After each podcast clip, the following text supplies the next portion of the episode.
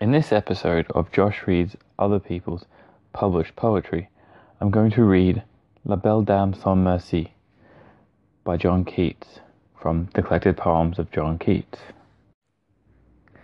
La Belle Dame sans Merci.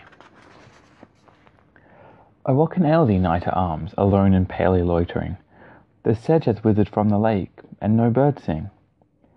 What can ail thee, knight at arms, so haggard and so woebegone? The squirrel's granary is full, and the harvest done. I see a lily on thy brow, with anguish moist in fever dew, and on thy cheeks a fading rose fast withereth too. I met a lady in the meads, full beautiful, a fairy's child. Her hair was long, her foot was light, and her eyes were wild. I made a garland for her head, and bracelets too, and fragrant zone. She looked as, at me as she did love, and made sweet moan. I set her on my pacing steed, and nothing else saw all day long, for sidelong would she bend, and sing a fairy song. She found me roots of relish sweet, and honey wild, and manna dew, and sure in language strange she said, I love thee true.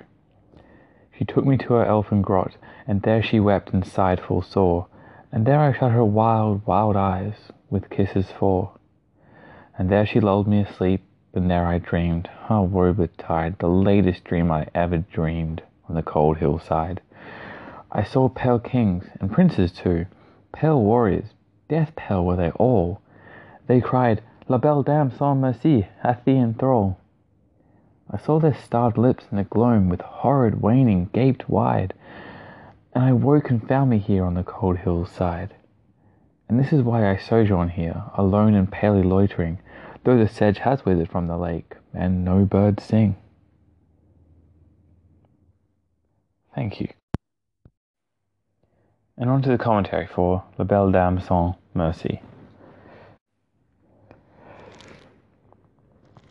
I initially wasn't going to read a lot of Keats on this podcast just because I really like Keats, but I also feel like he's been read a lot by a lot better people. And then I realized that most of the poems I read on this podcast, that would that same argument would apply to a lot, if not most of what I've read aloud so far. And it wasn't until I was introduced to a subreddit, I think that's what it's called. Anyway, a group on Reddit where people read poetry, other people's poetry. Um, and there was some really nice stuff on there. And someone did a really interesting reading of this poem.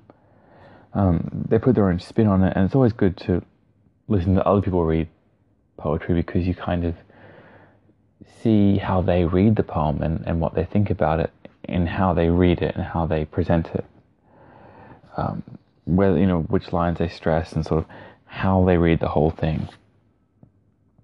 So it was really interesting, and that kind of made me want to read this poem on this podcast, which is why I did. I mean, it's this was my introduction to Keats. I, I feel like a lot of high school students were introduced to Keats with La Belle Dame sans Merci, which is, says something about English syllabuses, maybe. At least in Australia, I, I can't speak for the rest of the world. Um, I actually still remember studying this poem in high school because my teacher was convinced that a possible reading of this poem was um, Keats's tuberculosis because as uh, Keats died of that's what Keats died of and she had this really I don't want to say weird I want to say interesting be polite interesting reading of La Belle Dame sans Merci um, as a as a metaphor or an analogy of maybe a metaphor of um, Keats dying of tuberculosis, and that's why he's you know alone and palely loitering because he is dying of you know he's literally coughing his lungs up.